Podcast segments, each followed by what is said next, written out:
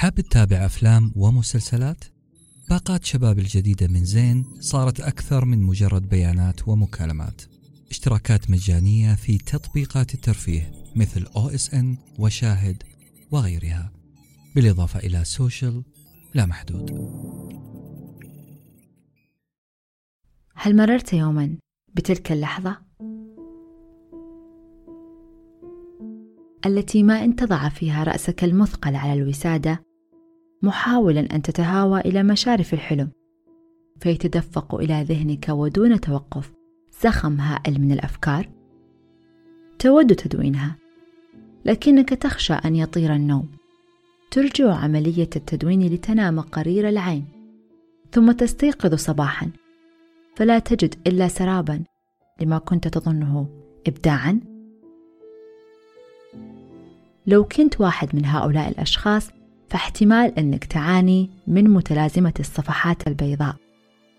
وهذا البودكاست عنك ولك. بل لكل أولئك الراغبين في تطويع الكلمات لتعبر عما يجول بخواطرهم. إليكم بودكاست الصفحات البيضاء. مرحبا. هذا ساندويتش تدويني.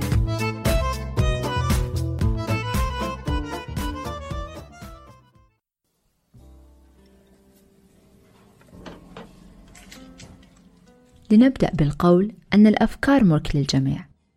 نعم نحن سواسية في هذه النقطة.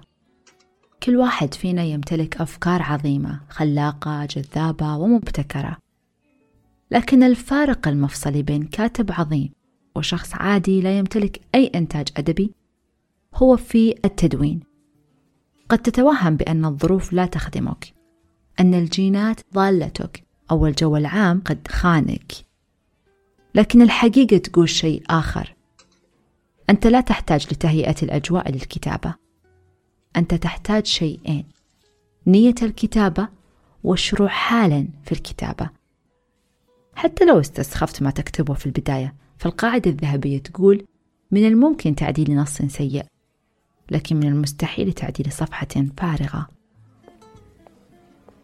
لما لا تجرب كتابة اليوميات؟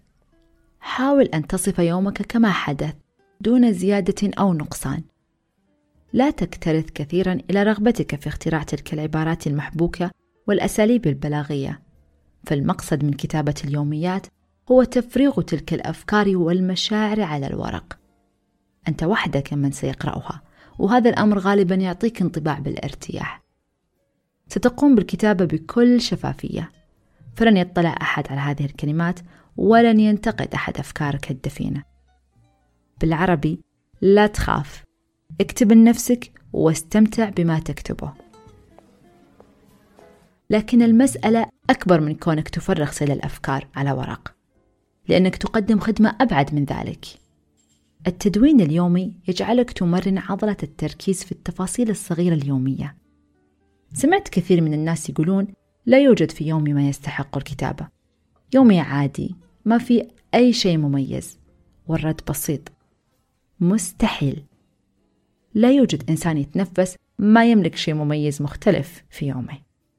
الصحيح هو أننا حولنا التفاصيل اليومية المميزة لروتين وبديهيات. التدوين يجعل البديهيات أشياء استثنائية مميزة. عندما تتعود على كتابة اليوميات فأنت راح تعود ذهنك على استذكار التفاصيل استشعار كل لحظة. لأن هناك واجب ستقوم بإنجازه نهاية اليوم واجب الكتابة. لذلك نصيحتنا لك اكتب واكتب واكتب بلا توقف. لو لاحظتم أمهر الروائيين فستجدونهم أناس يستمدون شخصيات رواياتهم من حياتهم الشخصية. فنجيب محفوظ مثلا يستمد شخصياته من ملاحظته للناس في الشارع. هيمنغواي تولستوي ومعظم الكتاب الأجانب يقدمون نماذج رأوها سمعوها وتعاطوا معها. المشكلة هي أننا نخجل أحيانا من إقحام شخصيات نعرفها في رواياتنا. نخجل من أن يعرفوا رأينا فيهم أو يعرفون حقيقة مشاعرنا تجاههم. وهذا تصرف خاطئ تماما. الكاتب الأمريكي توماس وولف يرى أن الفن العظيم يجب أن ينبع من السيرة الذاتية. فأعد التفكير في الكنز الذي بين يديك. تجاربك الشخصية وأبطال هذه التجارب. نوجه لك سؤال مباشر. كيف تطلق شرارة البداية لكتابة جديدة؟ الجواب بكل بساطة أنت تمر يوميا بآلاف الأفكار التي من الممكن أن تتحول لنص جيد. لكنك تتعامل معها ببداهة مبالغة. الأفكار عادة تهرب من الذي يبحث عنها فالأفكار حرة. كائنات حرة تماما لا تنصاع لك بل تأتيك بكامل إرادتها فإن اقتنصتها في وقتها ظفرت بها وإن جريت خلفها محاولا إرغامها على أن تكون فأنت في الطريق الخاطئ. بالعربي وباختصار ترقب قدوم الإلهام في وسط معاناتك مشكلتك أو ما يشغل بالك بكلمات بسيطة.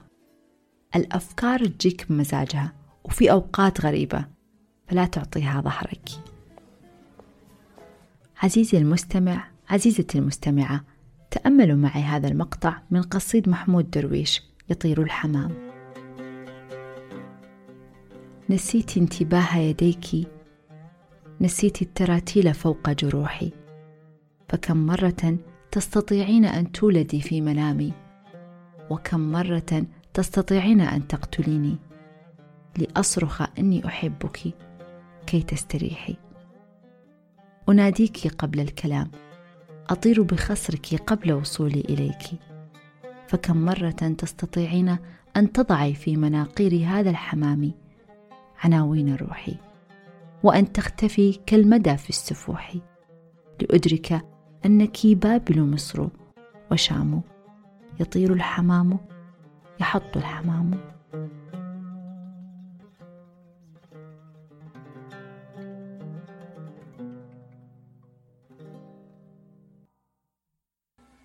إن كنت ممن يقرؤون الشعر كل يوم فأنا أؤكد لك أن عضلاتك الفكرية في أحسن حال.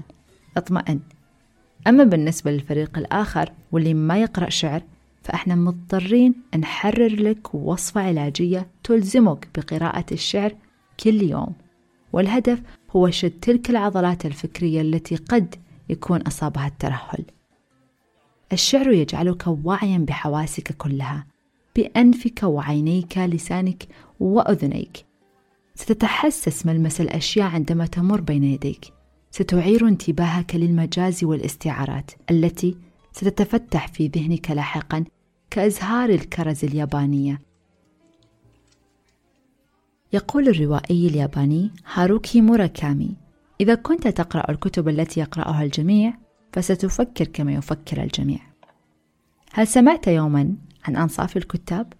إنهم ذلك النوع الذي يكتب بلا لذة بلا متعة وبلا له النوع اللي يركز فقط على الكتب الأكثر مبيعا بغض النظر عن المحتوى.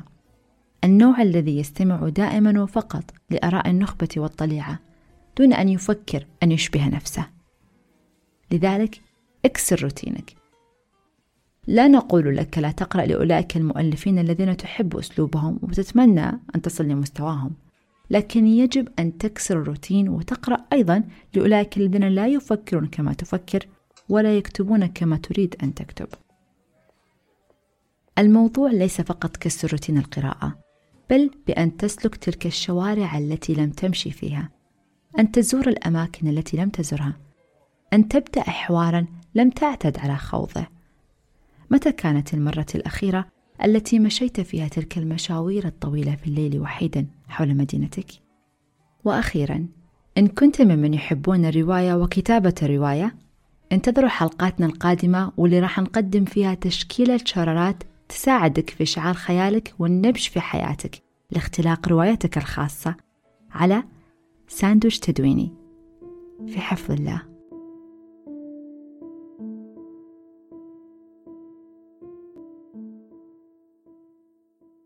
كنتم مع ساندويتش تدويني. وجبة معرفية نتشارك لذتها.